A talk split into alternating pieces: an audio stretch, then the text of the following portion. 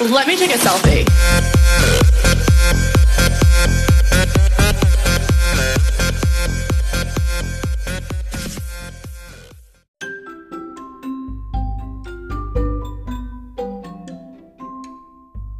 Boa noite, galera. Sejam todos bem-vindos ao nosso primeiro episódio do Edu Policast, canal de conversa entre professor e aluno, canal de conversa descontraída que tem como objetivo um debate entre ideias e opiniões e principalmente, como diz a nossa companheira Camila, criar um pouquinho de polêmica, né, Camila? Faz parte. Tem que ser, tem que ser. Tem que ser. O nosso assunto hoje então, será a pandemia relacionado com a educação. Para a gente poder iniciar rapidinho, eu peço que cada um diga seu nome aí, estuda em, na escola ou está na graduação, caso ensino médio, uma faculdade. Temos professores também, então rapidinho aí, para o pessoal que está ouvindo, falar um pouquinho o nome de cada integrante. Pode ser Camila. Pode ser, tá bom. Meu nome é Camila Saltiero, eu sou acadêmica do curso de Letras. Muito bem, Elisandra. Boa noite, me chamo Elisandra Finger e estou cursando o segundo ano do ensino médio na Escola Estadual de Salvador. Fábio. Boa noite, meu nome é Fabiana Vial e eu estudo na Escola São Salvador e curso o segundo, segundo ano do ensino médio. Gabriel. Boa noite, meu nome é Gabriel da Rosa. Eu estudo na Escola São Salvador e estou cursando o segundo ano do ensino médio. Luiz. Boa noite, meu nome é Luiz Tomazel, curso terceiro ano do ensino médio no Instituto Estadual de Educação Assunta Fortini, de Barão. Muito bem. Lucas. Boa noite, galera. Eu sou o Lucas, o Prof. Lucas, sou professor de artes e de espanhol na escola de Barão, Assunta Fortini e também na escola de São Pedro da Serra. Show de bola, professor Lucas. Professor Marcos. Boa noite a todos, prazer estar com vocês aí. Uh, meu nome é Marcos, sou professor de História, Sociologia nas escolas São Salvador e Auribe Schorner no Campestre Baixo. Professora Cristiane. Boa noite, galera. Então, eu sou a professora Cristiane Schneider, uh, sou licenciada em Matemática, pós-graduada também, e atualmente estudando Pedagogia. É um enorme prazer poder participar aqui com vocês, tá? Sobre uma questão tão importante que a gente está vivenciando agora. E bora lá trocar experiências. Boa, muito bem. E esse que vos fala, então, é o professor Fábio. Sou professor de Ciências e Biologia. Trabalho na Escola São Salvador, em Barão, na Santa Fortini. José Emílio, na Francesa. E para completar, na Escola de Ensino Médio das Antas feitas as apresentações da galera, só para comentar, temos mais um professor que faz parte do grupo, o professor Tiago. O professor ele não está presente hoje, e dois alunos, a Rua, que também está cursando ensino médio, e a irmã da Luiz, que agora eu não me lembro o nome. Luiz, por favor, como é que é o nome mesmo? Ellen. A Ellen, muito bem. A Ellen que também não pôde participar. Feito isso, a gente parte então para o nosso debate. Nosso debate é pandemia e educação, aprendizados e reflexões. Eu vou abrir o tema com uma pergunta para vocês. Qual é a importância do papel do professor? Ele vai ser valorizado? E como será a formação do professor nesse período pandêmico e pós-pandêmico? Com vocês.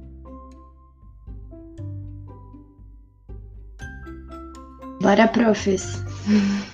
Professores? Posso falar? Uh, como também eu sou, eu não falei antes, mas eu ainda sou aluno, eu sou graduando do curso de teatro, licenciatura da Universidade Estadual do Rio Grande do Sul, a UERGS.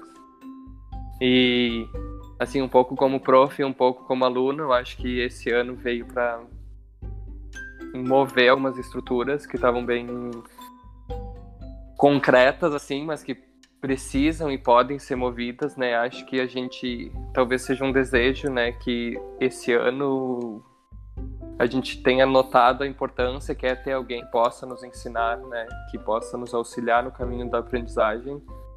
Não só ensinar da forma cartesiana, assim, de passar conteúdos, mas alguém que pode nos incentivar também a estudar, né? Uma das minhas principais questões, tanto como prof, como, como aluno, assim, é a falta de, às vezes, ter esse suporte de apoio mesmo, porque, bom, a gente nota que esse nesse tempo, assim, é, o conhecimento ele tá na nossa mão mesmo. A gente pode clicar, digitar e ele tá na nossa mão, né? Mas às vezes tem a falta desse suporte de apoio, assim, de, dirigir, assim, para onde que eu olho, para o que que eu quero conhecer, me parece que é a principal falta. E é um desejo que quando a gente volte, talvez tenhamos notado nesse tempo a importância da educação e a importância de ser e ter professor, né? Mas é um desejo, não sei se isso vai se concretizar. Se deveria, mas. Eu, eu concordo com o Lucas, porque o que eu enxerguei muito também como aluna e uh, observando colegas também foi que na pandemia foi exigido da gente ser muito autodidata, né? Que nem o Lucas disse, a gente tinha o, o, conhecimento na nossa mão, mas muitas vezes a gente não sabe o que fazer com esse conhecimento, né? Por onde começar. Eu acho que essa é a importância que foi sentida do professor muito mais nesse momento, que o professor é um guia, né, no conhecimento e também quem incentiva a gente. Olha, esse período Opa, pode ser, professor. Não, não, pode ser. Acredito que esse período da pandemia, né, que a gente vem vivendo com, digamos, as aulas online, né, desde o início de março, aí, uh, foi muito importante para a gente, apesar de ser um ponto muito negativo, né, a questão da pandemia, mas a ausência das aulas presenciais deixou algumas questões bem gritantes assim na nossa sociedade, né? A questão principal, né, da o desenvolvimento dessa autonomia, né, que foi comentado, uh, eu em minhas aulas passadas, assim, eu sempre comentei, né, que o nosso ensino médio, principalmente da forma como ele é montado hoje, estava montado, né, ele sempre, ele estava ensinando muito pouco, né, a gente tem estruturas arcaicas que vêm lá, né, historicamente falando, do início do século XX, e como é difícil a gente se adaptar a novos modelos, né, nós que eu digo ser humano de forma geral, né? A gente se acostuma com as estruturas que estão montadas, né? Nos sistemas educacionais, nas formas de ensino, e a, a, necessidade de se reinventar enquanto professor e enquanto aluno até, uh, muitas pessoas tiveram muitas dificuldades. Sem contar a questão da falta de acesso, né? Como a gente comentou em off num outro momento, a questão da falta de investimento em políticas públicas de desenvolvimento da educação, a falta que, a, que o governo, a falta das pessoas terem acesso à internet, aos sistemas, que não basta tu montar, por exemplo, um Class, um Google Sala de Aula, se muitas vezes as pessoas não têm o celular, não têm acesso, não têm sinal. E quando tem, e a gente vê isso hoje, uh, nas atividades que a gente tenta desenvolver online, a pouca participação seja por desleixo, pouco interesse, né, por parte geral dos alunos, ou pelo simples fato de não querer, né, porque às vezes tu te acostuma com aquela questão da sala de aula, do professor estar ali, e tu não quer criar essa autonomia, tu não quer, como a Camila falou, ser o autodidata, né, tu buscar o conhecimento por si mesmo. Às vezes tu quer aquele conhecimento mastigadinho ou a simples e mera reprodução de informações que muitos professores que resistem a se reinventar fazem em sala de aula, que a gente sabe que isso também acontece. Né? Concordo muito com o professor, porque eu acho que esse é o caminho errado que o nosso EAD tomou, né? A gente ficou muito apoiado naquela questão do professor apresentar o conteúdo e a gente só fazer atividades e às vezes pensar um pouco sobre ele. E assim o professor ele só introduz e a gente tem que ir atrás por conta própria e acaba muitas vezes não conseguindo, né? Eu queria só complementar o que o, o, o Peter e o professor Marcos falou e o Gabriel complementou, o que ficou claro para mim nesse período de pandemia, né, é que para os professores ficou claro a falta de investimento que tem na, na educação, principalmente no, no educador, né? Porque coisas básicas como acessar um e-mail, criar um e-mail, enfim, tá? Ficou, ficou bem, bem nítido isso, né? Esse investimento que deveria ser aplicado não, não, não foi. Talvez por, por ter dinheiro, né? E esse dinheiro, esse investimento não chegar onde precisa. A gente sabe que o aluno ele é o, o protagonista do aprendizado, mas o professor ele é o que, dá a direção do, do, conhecimento. Então, se não investir no professor, a situação fica bem, bem complicada. Então, ficou bem claro para mim. E, e, outra coisa que é importante também, é, que foi falado, pessoas se tornarem autodidatas. Foi, acho que foi a Camila que comentou. Como é importante as pessoas não dependerem não, de outras, buscar por si, só, por si próprio a informação. E isso também se percebeu nos professores, né? Muitos pela dificuldade, muitos por estarem acomodados também na situação. Então, é muito importante se tornarmos autodidatas. E isso eu creio que ficou como um legado bem importante da pandemia, que as pessoas têm que buscar o conhecimento. As pessoas não podem ficar estagnadas, porque as informações vão passando e a gente acaba ficando para trás. É, e como o professor Fábio está falando também, uh, é muito nítido, né, uh, enxergar esse despreparo do professor, porque simplesmente foi nos dado a plataforma no início, né, e a gente teve que buscar as nossas ferramentas, o nosso método de, de ensino, né, e, e enxergar o que, que, o aluno mais precisava, de forma melhor ele aprendia, uh, de que forma a gente podia tirar as dúvidas, né, se, se era vantajoso acabar usando o Google Meet, se era melhor gravar aulas, se era melhor, por exemplo, tu trazer um material digitado com a correção, ou se tu mandava foto do caderno, muitas vezes eles não dispõem de um bom celular para poder enxergar, né, a imagem que tu manda, enfim. E eu acho que a maior dificuldade, às vezes, do, do aluno, eu vejo isso no, no minha disciplina, que é em matemática, é realmente a compreensão e o tirar dúvidas, né? Uh, de poder enxergar na cara do aluno que ele não está entendendo. Então, às vezes, muitas vezes eles mandam para mim a foto das atividades realizadas e tu acaba enxergando certo se ele foi uh, se ele realmente tentou fazer, se ele realmente foi copiar do colega, se ele foi pesquisar na internet, ou, e, e, tu consegue ali enxergar também se ele entendeu ou não. Mas uh, eu acho que ainda o, esse jeito de ser à distância ainda não, não, não nos tornou tão próximos possíveis né, para poder uh, ensinar melhor, né? E como eu, a professora falou também, é muita questão do aluno ser responsável das suas obrigações, né? Porque vai depender de ti o teu aprendizado. Vai depender de ti tu entregar aquela atividade, fazer por conta própria, aprender e não simplesmente chamar o colega no WhatsApp e pedir a resposta, né? Como foi, como o prof comentou.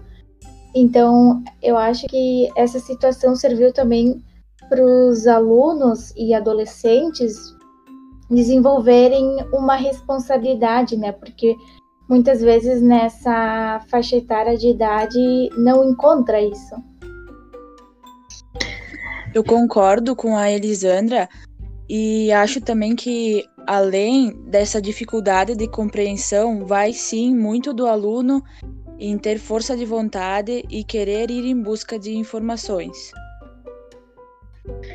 Eu vou revelar o nosso segredo, né? Que isso aqui a gente já meio que ensaiou. eu não guardo segredos aqui. Essa discussão a gente já teve. Mas assim, é uma coisa que sempre surge, né? O esforço do aluno e eu tenho a impressão que a pandemia tornou o estudo quase como um estudo dirigido que a gente fazia na escola de vez em quando, né? Só que virou o ano letivo inteiro esse estudo dirigido. E a gente tem que pensar que o Brasil é um país que tem quase 50 milhões de pessoas que não têm nem acesso à internet, né? Às vezes não é nem o aparelho talvez não é tanto da nossa região, mas a gente talvez não enxerga tanto isso, mas está presente também a, a, a, falta de investimento também entra nesse, nessa área, né? E concordando não, não, só concordando com a Camila, assim, eu acho que esse momento, e o prof. Marcos também falou das dificuldades, é que vem para desestabilizar algumas certezas, muitas né? dificuldades. De nós, Sem contar a questão da falta de acesso, né? como a gente comentou em off, num outro momento, a questão da falta de investimento em políticas públicas de desenvolvimento da educação, a falta que, a, que o governo, a falta das pessoas terem acesso à internet, aos sistemas. Não basta tu montar, por exemplo, um Class, o um Google Sala de Aula, se muitas vezes as pessoas não têm o celular, não têm acesso, não têm sinal. E quando tem, e a gente vê isso hoje, uh, nas atividades que a gente tenta desenvolver online, a pouca participação seja por desleixo, pouco interesse, né, por parte geral dos alunos, ou pelo simples fato de não querer, né, porque às vezes tu te acostuma com aquela questão da sala de aula, do professor estar ali, e tu não quer criar essa autonomia, tu não quer, como a Camila falou, ser o autodidata, né, buscar o conhecimento por si mesmo. Às vezes tu quer aquele conhecimento mastigadinho ou a simples e mera reprodução de informações muitos professores que resistem a se reinventar fazem em sala de aula, que a gente sabe que isso também acontece. Né? Concordo muito com o professor, porque eu acho que esse é o caminho errado que o nosso EAD tomou, né? A gente ficou muito apoiado naquela questão do professor apresentar o conteúdo e a gente só fazer atividades e às vezes pensar um pouco sobre ele. E assim o professor ele só introduz e a gente tem que ir atrás por conta própria e acaba muitas vezes não conseguindo, né? Eu queria só complementar o que o, o, o Peter e o professor Marcos falou e o Gabriel complementou. O que ficou claro para mim nesse período de pandemia, né, é que para os professores ficou claro a falta de investimento que tem na, na educação, principalmente no, no educador, né? Porque coisas básicas como acessar um e-mail, criar um e-mail, enfim, tá? Ficou, ficou bem, bem nítido isso, né? Esse investimento que deveria ser aplicado não, não foi. Talvez por, por ter dinheiro, né? E esse dinheiro, esse investimento não chegar onde precisa. A gente sabe que o aluno ele é o, o protagonista do aprendizado, mas o professor ele é o que dá a direção do, do conhecimento. Então, se não investir no professor, situação fica bem, bem complicada. Então, ficou bem claro para mim. E, e outra coisa que é importante também, é, que foi falado, as pessoas se tornarem autodidatas. Foi, acho que foi a Camila que comentou como é importante as pessoas não dependerem de outras, buscar por si só, por si próprio a informação. E isso também se percebeu nos professores, né? Muitos pela dificuldade, muitos por estarem acomodados também na situação.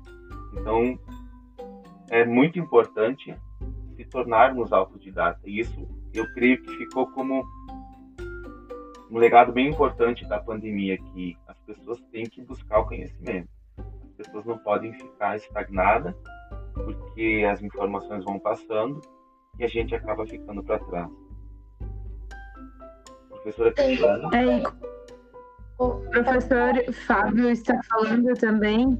Uh, é muito nítido, né, uh, enxergar esse despreparo do professor, porque simplesmente foi nos dado a plataforma no início, né, e a gente teve que buscar as nossas ferramentas, o nosso método de, de ensino, né, e enxergar o que, que o aluno mais precisava, de forma melhor ele aprendia, uh, de que forma a gente podia tirar as dúvidas, né, se, se era vantajoso acabar usando o Google Meet, se era melhor gravar aulas, se era melhor, por exemplo, tu trazer um material digitado com a correção, ou se tu mandava foto do caderno, muitas vezes eles não dispõem de um bom celular para poder enxergar, né, a imagem que tu manda, enfim. E eu acho que a maior dificuldade, às vezes, do, do aluno, eu vejo isso no, no minha disciplina, que é em matemática, é realmente a compreensão e o tirar dúvidas, né? De poder enxergar na cara do aluno que ele não está entendendo. Então, às vezes, muitas vezes eles mandam para mim a foto das atividades realizadas e tu acaba enxergando certo se ele foi uh, se ele realmente tentou fazer, se ele realmente foi copiado do colega, se ele foi pesquisar na internet, ou, e, e tu consegue ali enxergar também se ele entendeu ou não. Mas uh, eu acho que ainda o, esse jeito de ser, a distância, ainda não, não, não nos tornou tão próximos possíveis né, para poder uh, ensinar melhor, né?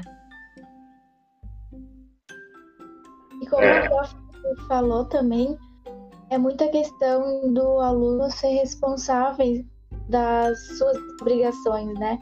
Porque vai depender de ti o teu aprendizado. Vai depender de ti tu entregar aquela atividade, fazer por conta própria, aprender e não simplesmente chamar o colega no ar e pedir a resposta, né? Como foi, como o prof comentou.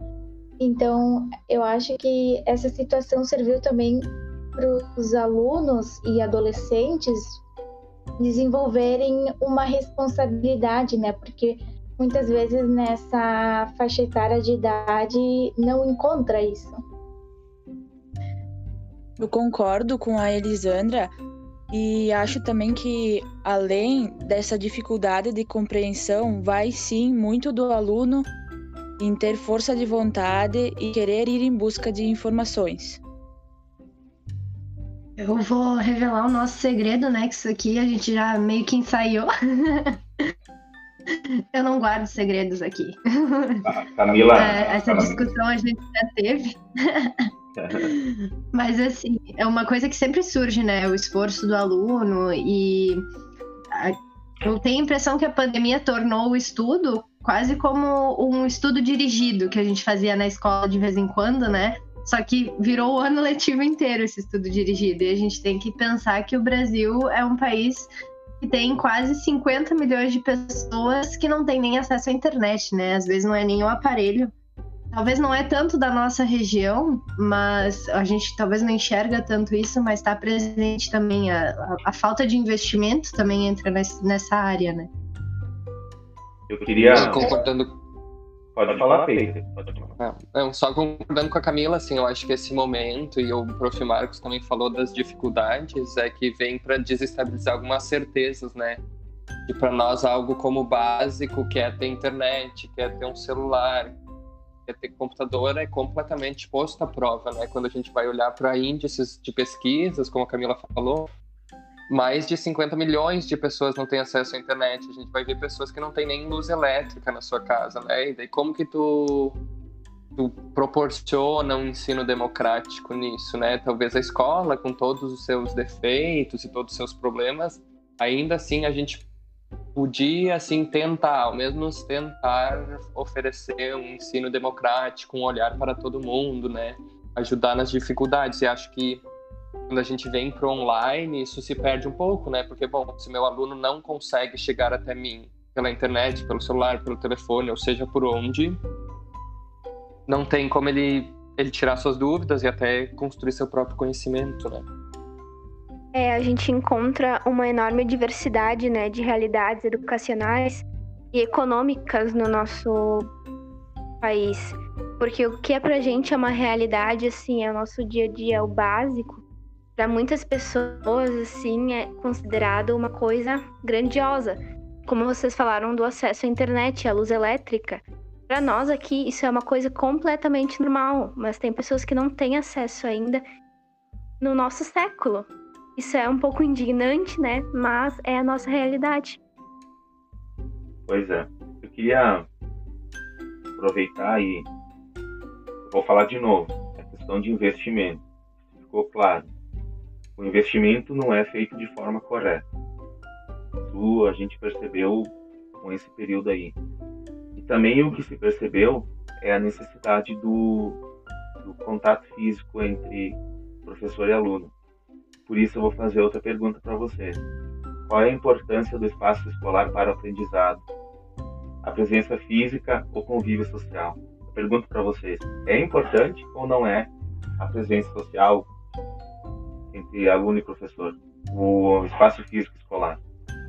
É de suma importância, né? Como a prof. Cris já disse, vocês conseguem ver na cara do aluno se ele está compreendendo, se ele não está compreendendo. E fisicamente, o professor sempre vai arrumar mil e um tipos de explicação. Ele pode mudar a explicação dele de diversas maneiras para fazer o aluno entender. Se o aluno não entender de certa forma, ele muda a explicação, muda o jeito e assim toda a turma consegue compreender. Quando a gente está com uma aula online, muitas vezes isso não acontece. Aí, completando o que as meninas disseram, a, a gente aqui do outro lado da telinha do computador às vezes não consegue. Será que eu, eu, eu, eu pelo menos, uso o método de gravar as minhas aulas, né? Que eu acho mais uh, rápido do que ficar esperando todo mundo entrar, né? Enfim, no Google Meet. E aí tu fica pensando, ah, será que eu fui clara o suficiente? Será que eu consegui atingir a todos, né? Porque a gente aprende, né, na nossa graduação, que cada aluno aprende de um jeito, cada aluno aprende no seu tempo, né? E às vezes a gente tem que falar uh, de modos diferentes, né? A gente tenta o máximo possível se tornar uh, mais claro, mas aí do outro lado da telinha a gente fica pensando, né? Será que a gente está atingindo a todos, né? Exatamente, né, prof? E assim, eu chamo de prof. e assim, às vezes os alunos eles não têm nenhum ambiente propício para o estudo em casa, né? Às vezes tu tem que estudar num computador que é compartilhado pela família inteira, se tem um computador, às vezes tu não tem um quarto que é só teu, né? Talvez tem irmãos ali compartilhando o quarto contigo. Então, às vezes, a falta do, do acompanhamento do, direto do professor, mais um ambiente que não é o da escola, também vão dificultar o aprendizado, que, como a prof falou, é diferente para cada aluno, né? Olha, eu... o ambiente escolar ele traz outros ensinamentos que não são só o conhecimento, né? Aquela questão de tu aceitar as diferenças dos outros, tu ter um convívio com as pessoas e tu conseguir desenvolver os teus valores com isso. E assim a gente não tem isso. E, por exemplo, para quem está começando o seu ensino, para os alunos mais uh, pequenos, vamos dizer assim, isso eu acho que foi muito prejudicial porque eles não conseguem desenvolver uh, o seu convívio né, com as outras crianças. Assim como eles falou, o ambiente escolar ele desenvolve a questão do pensamento crítico do aluno, né? E pelo modo EAD, eu acho que fica mais difícil do, do aluno começar a pensar por conta própria, muitas vezes, porque ele está muito apoiado, esperando conteúdos de professores, e tentando entregar o máximo de atividades possível. Então, esse pensamento crítico, essa visão diferente, o aluno precisa desenvolver para conseguir se tornar um, um cidadão, ele vai ter dificuldades. Isso que a Elisandra falou, do, que muitas vezes não é o currículo, não é só o currículo uh, de conteúdos que a gente aprende na escola, né? Mas uh, o, tem um sociólogo que é o Bourdieu, ele vai falar que na escola a gente aprende outras coisas, né? A disciplina, reconhecer a diversidade, ele vai chamar isso de conteúdo latente. E tem um vídeo muito legal do Aldino Vilão e do Chavoso da USP. Não sei se alguém aqui conhece, mas eles abordam esse assunto bem de uma forma bem descontraída. Assim, é, é um vídeo bem legal. Uma indicação para quem quiser assistir. Bom, eu, eu vou dar minha opinião como, como professor, né? Eu, eu sinceramente prefiro aula presencial, porque o professor Marcos pode até responder e me ajudar depois. Quando o ser humano vive, começa a viver em sociedade, né? O ser humano acaba aprendendo com os outros. Então, o ser humano, por, por, por sua natureza, tem que precisa viver em sociedade. E aí acaba se construindo conhecimento, aprendizado. E a escola não deixa de ser diferente. Eu não vou me repetir aqui porque a Camila já falou, a Elisandra já falou.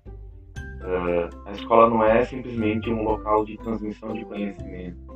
É um local de aprendizado social, onde as pessoas acabam convivendo com opiniões diferentes, às vezes aceitando ou não, mas aprendem, de certa forma, a dialogar, a conversar, debater assuntos importantes. Então, eu, sinceramente, eu, eu sou muito adepto à, aula presencial. Mas, a gente sabe hoje que, que a pandemia, ela, ela trouxe uma das formas para poder da, dizer assim, arrumar a situação, né? consertar essa forma de, de aprendizado, de ter como os alunos aprenderem, ela traz o ensino híbrido, que é essa forma de à distância e presencial. Então, aí vem aquela, aquela história, né? Realmente, hoje, os alunos e professores estarão, como eu posso dizer para vocês, estarão,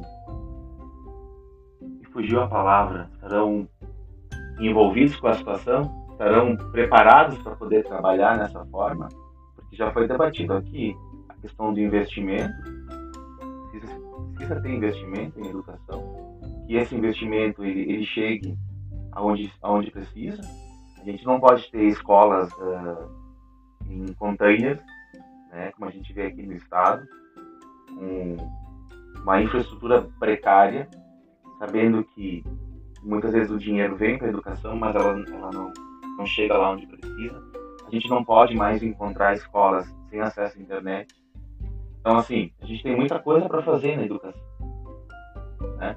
Então, a gente fosse pensar aqui, a pandemia, ela, ela veio para poder emergir algumas situações que é bem nítido nisso.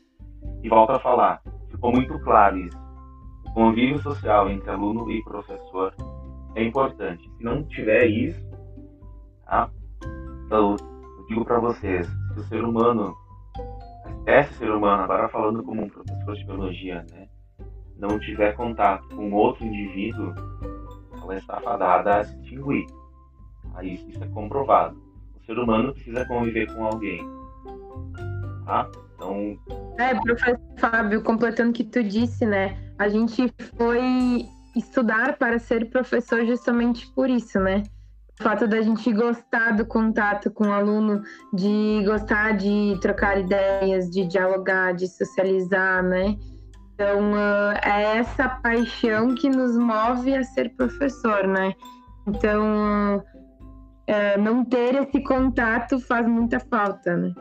Vamos, vamos falar bem sério, né? Chegou, a, chegou o momento em que a educação realmente tem que, tem que ser vista com outros olhos. Não adianta ser um, simples plano de governo para poder se, se eleger e depois não funcionar. Entendeu? Acho que está na hora da educação realmente funcionar. A gente pode ver o Brasil, o Brasil teve quatro ministros da educação e até agora não se teve nada de orientação como vai funcionar. A gente tem a BNCC, do ensino médio, que ela foi jogada, não foi explicada, não foi trabalhada de forma correta. Então, assim, acho que ficou claro que a educação tem que ser revista e ela tem que ter incentivo. E os incentivos têm que ser pontuais e certos. Não adianta dizer, ah, fale, Gabriel.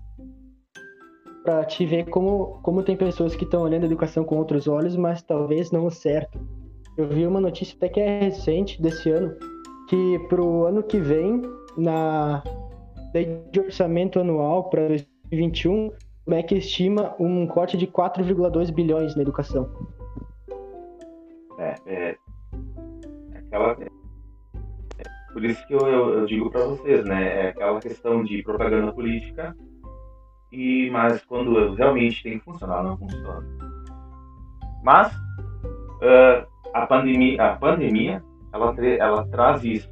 Ficou claro que a, a educação não tem investimento de forma adequada, né? Eu, eu disse ali no chat que na nossa última discussão tinha sido polêmica. Essa discussão agora está sendo pesada, né? Hashtag discussão pesada hoje. Tem 10 quilos nas costas aqui. Professor? Vale. Uh, complementando um pouco o que você falou, eu acho que com certeza o papel do professor na sociedade é de suma importância, pois são vocês que formam a base de conhecimento de todos e principalmente de futuros professores. Eu acho que, de fato, não estão sendo valorizados corretamente como você falou, é um dos pontos pelos quais o governo deveria olhar com outros olhos e direcionar seu capital de forma maciça uh, em educação. E sobre o estudo EAD, eu acho também que a criatividade dos próprios professores em oferecer diferentes formas de ensino remoto com certeza conta muito na questão de atiçar o aluno em querer aprender.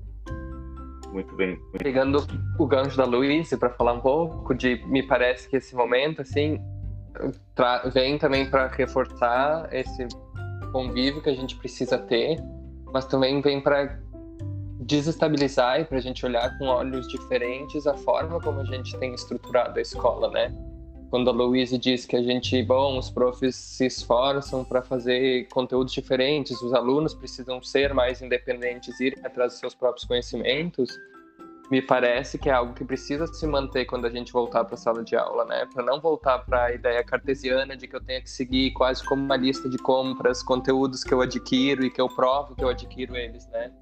Como que é possível levar, bom, né, questões que nós foram impostas agora, né, que a gente tem que ser diverso, criativo e se virar em 50 mil, mas como que a gente pode levar isso para também para a sala de aula, né? Porque é para mim me reforça a ideia nesse momento a, a, ideia do professor como um direcionador de, de estudo né de aprendizado não como alguém que é capaz de passar o aprendizado para o aluno né bom o aprendizado está ali o conhecimento está na nossa mão e existem milhares a gente está num mar de conhecimento né e reforça esse lugar do professor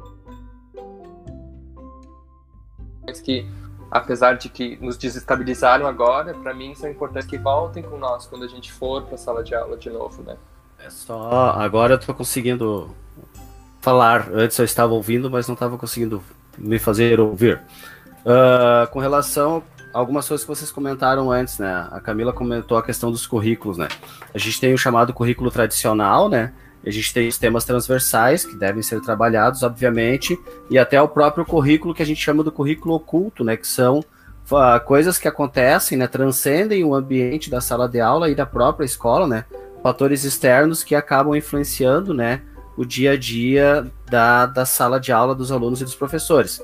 A questão dessa necessidade que tu estava falando, Lucas, da gente manter essa toda essa questão que a gente vem se reinventando agora dentro da sala de aula, muitas vezes o próprio sistema ele deixa a gente amarrado, né?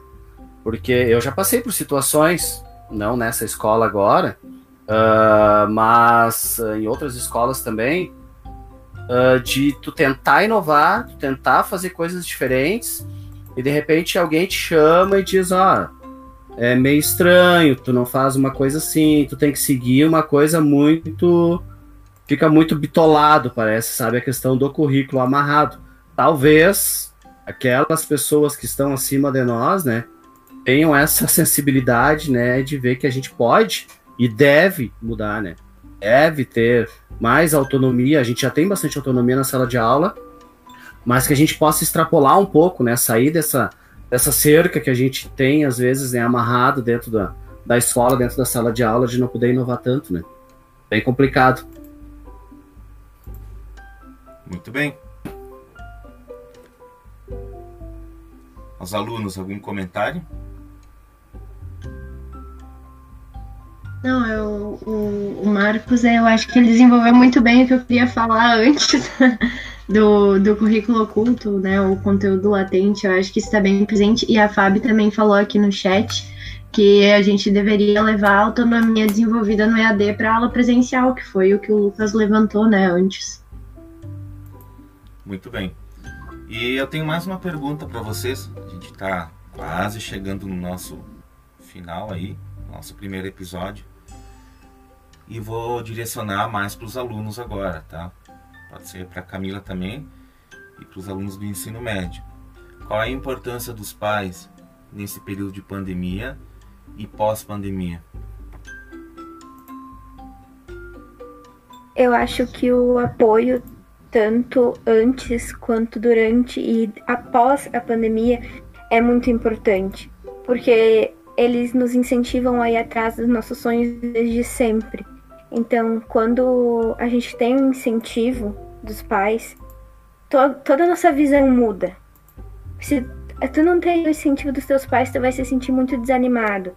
E quando eles estão ali te apoiando, tu sente que tu vai para frente, tu sente que tu consegue ir atrás dos teus próprios sonhos, dos teus objetivos. E se não fosse também por esse apoio, eu acho que muitos alunos não teriam tanta motivação para buscar novos conhecimentos e não largar a escola. Claro, isso acontece muito ainda, mas não tanto como antigamente, porque muitos pais não tiveram a oportunidade de concluir ensino fundamental ou até mesmo o ensino médio ou um curso superior. Então, eles uh, sabem a falta que isso faz. Hoje, hoje ou até mesmo daqui a alguns anos, tu não é ninguém sem o teu conhecimento, sem um ensino médio básico. Hoje a gente já vê isso muito refletido. Então, eles estarem ali e falar, tipo, estuda, porque a gente sabe que sem eles vocês não vão ir para frente e muitas vezes não vão mesmo, é, faz muita diferença.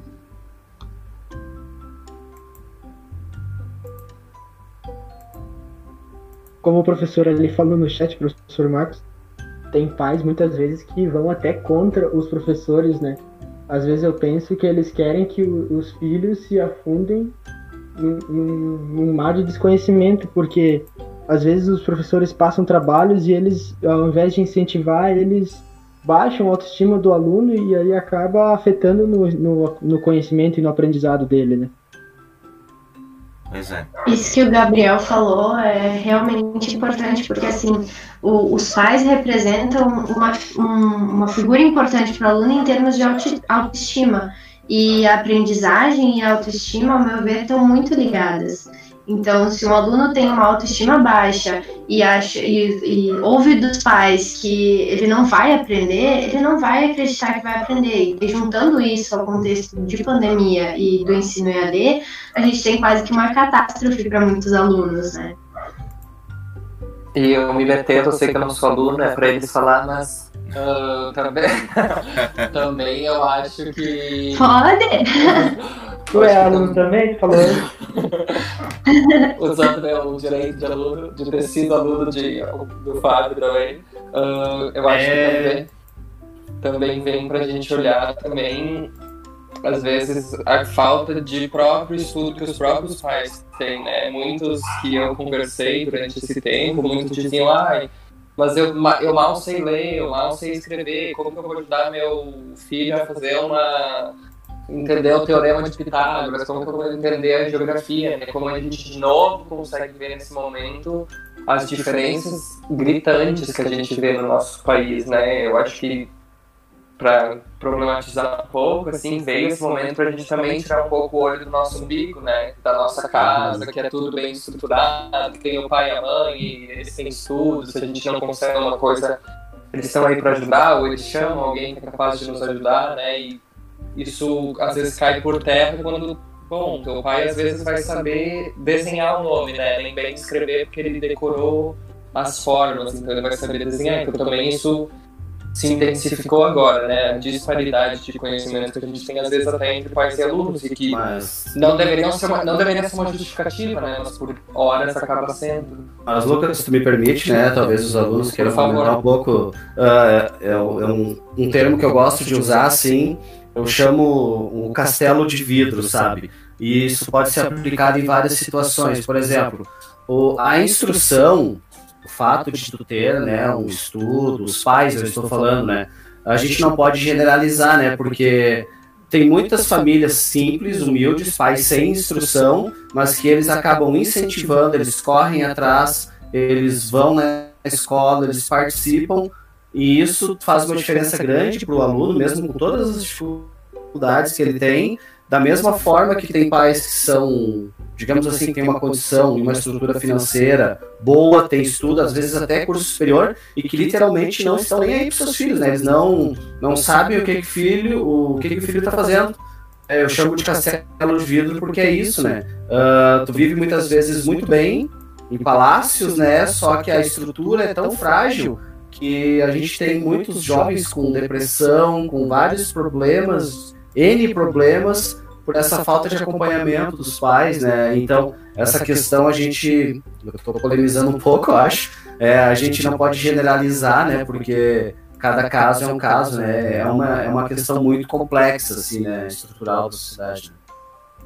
Não, com certeza eu concordo imensamente, assim, só para finalizar, eu acho que também, né, se a gente for avaliar uma das dificuldades de fazer isso no EAD, né, olhar para cada caso, né, entender a realidade de cada pessoa dentro dessa casa, né.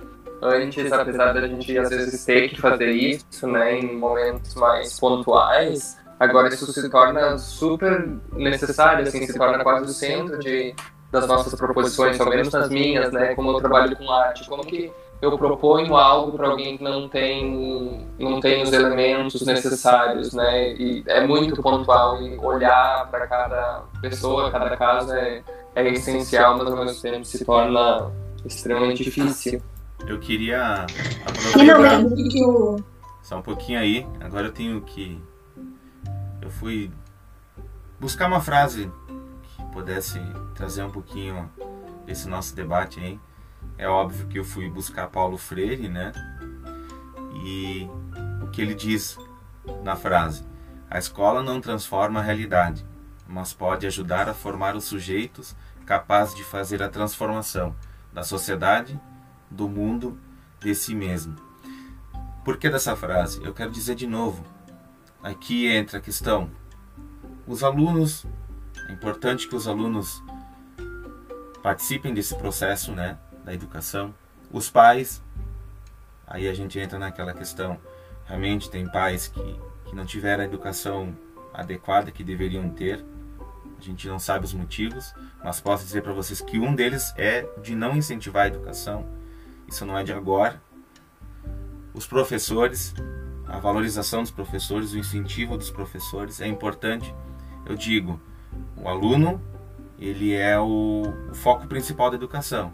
Mas sem o professor para mediar esse processo não vai funcionar. E a gente entra num contexto.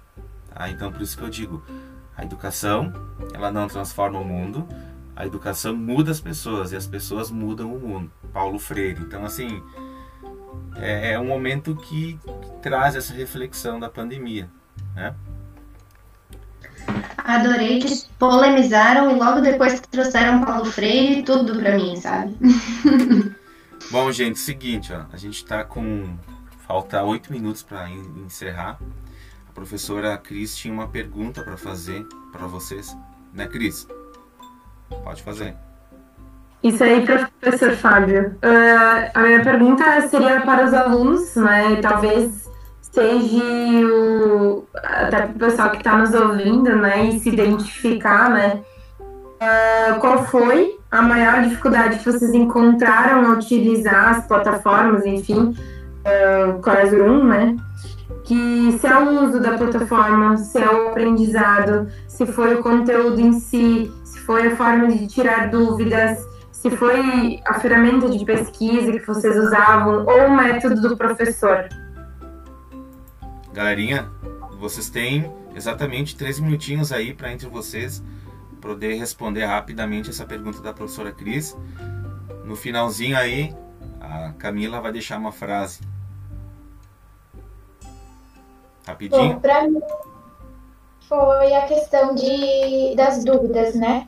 Porque eu sempre fui de questionar. Se eu tive uma dúvida, eu sempre perguntei, eu não levava problema para casa. E como eu não tinha isso, às vezes eu mandava lá no comentário particular, demorava dias para o professor me responder. Depois, quando me respondia, eu nem sabia mais o que, que eu tinha perguntado. Eu acho que assim foi muito difícil me adaptar com isso. É, no meu realmente. caso. Pode, Pode falar, falar, Luiz. Ah, tá, eu falo. Ah, no meu caso, eu não tive nem- nenhum problema com a plataforma, nem, nem com o método de ensino dos professores. Mas eu tive bastante insegurança na questão de tirar dúvidas. Muito bem. Como a Elis disse, né? Às vezes a gente manda uma dúvida pro professor, demora um tempo. Às vezes os professores usam somente um método também. Isso complica um pouco, porque às vezes aquele método a gente não entende e a gente precisa tirar as dúvidas e daí vai pro. A gente volta para o que a Elis falou, de demorar para tirar as dúvidas, e a gente acaba esquecendo e se torna uma bola de neve. Muito bem. Mais alguém? Para mim, além das dúvidas, é claro, foi a questão de ter sempre a pontualidade, né? Eu não, não sei, me sinto talvez envergonhado um pouco de falar, mas algumas atividades eu deixei atrasar por, por, não, por não ter realmente aquele tempo hábil de fazer todas, sabe? Talvez muita questão, talvez bastante pesquisa. Ah, claro, juntando o fator de tirar dúvidas, aí a gente pensa, ah, não vou entregar, tem essa dúvida, talvez está certo, talvez está errado. Mas ah, a pontualidade para mim foi um ponto forte. Mais alguém? Não? Eu quero só aproveitar que antes o, o Lucas Peter ele falou que foi meu aluno. Realmente ele foi meu aluno. Isso não quer dizer que eu esteja ficando velho, tá? Só que fique claro isso aí. Então, só pra, pra não parecer que o professor Fábio já tá velho, capaz. Brincadeirinha, né? Mas, galera, assim, ó. A gente tá encerrando o nosso primeiro episódio. Eu quero dizer que esse local aqui realmente ele vai ser um local de debate, né? E vai também criar polêmica. É objetivo, as pessoas têm que escutar e têm que refletir do que está sendo falado. Eu só quero dar, jogar mais um pouquinho de lenha na fogueira. É inadmissível o Brasil ter quatro ministros da educação e até agora não ser feito nada. E a gente sabe que educação, um povo sem educação é um povo fácil de manipulação. Então eu não vou entrar no debate aqui, só quero dizer que às vezes existem algumas perguntas que ficam no ar e, e as respostas elas estão aí, basta a gente só observar. Meus queridos, quero agradecer a, a presença de vocês. A gente vai estar tá criando nossa nossa página no Face para poder divulgar. A gente vai abrir para perguntas. Quero agradecer a Camila, Elisandra, a Fabiana, a Gabriel, Luíse, professores Lucas, Marcos, Cristiane, pelo momento de diálogo, de crescimento, de opiniões diferentes, mas que no final a gente chegou num, num bem comum. Né? É assim que funciona uma sociedade democrática. Né? Aceitando as opiniões adversas, colocando a sua opinião para que lá no final a gente possa chegar num senso comum e todo mundo todo mundo se se dá bem, né? Camila, para encerrar, eu tinha comentado então que tu ias deixar uma frase pro pessoal que vai ouvir. Isso. Eu queria muito achar uma frase sobre polêmica, mas eu não achei. então, assim, para fazer jus ao, ao, meu curso de letras, eu trouxe uma frase uh, do Goethe, né, que é o escritor dos Sofrimentos do Jovem Werther, um autor alemão, e ele fala assim: É verdade que o caminho seria mais curto e mais cômodo se não fosse a montanha, mas a montanha existe e é preciso seguir viagem. Acho que mostra bastante a nossa montanha agora, são as dificuldades trazidas pela pandemia. E apesar de todos os problemas que a gente enfrenta, de algum jeito a gente vai ter que seguir. Então é melhor que a gente siga com uma bagagem de coisas boas e aprendizados e mesmo uh, mostrando os problemas que a gente tem, né, que a gente percebeu nesse sistema que criaram agora, para a gente conseguir reivindicar soluções. Muito bem, Camila. Bem colocado. Galerinha, por hoje é só. De novo, agradecendo aí a presença de todo mundo. Quero dizer que a gente vai ter mais episódios. Estarei publicando então no Spotify para quem quiser escutar, no YouTube. Curte lá, aproveita. Se tiver opiniões, pode mandar, a gente vai olhar. A gente aqui tá para debater e fazer um, um, grande. Como é, que, como é que eu poderia dizer? Um grande pega-fogo, né? Polemizar e. e Polêmica! Polêmicas, né? É isso aí. Ficou ainda para Camila debater um pouquinho sobre como é que tá a questão lá na universidade, as dificuldades, mas enfim, fica para a próxima. Um abração, tudo de bom, até o próximo episódio.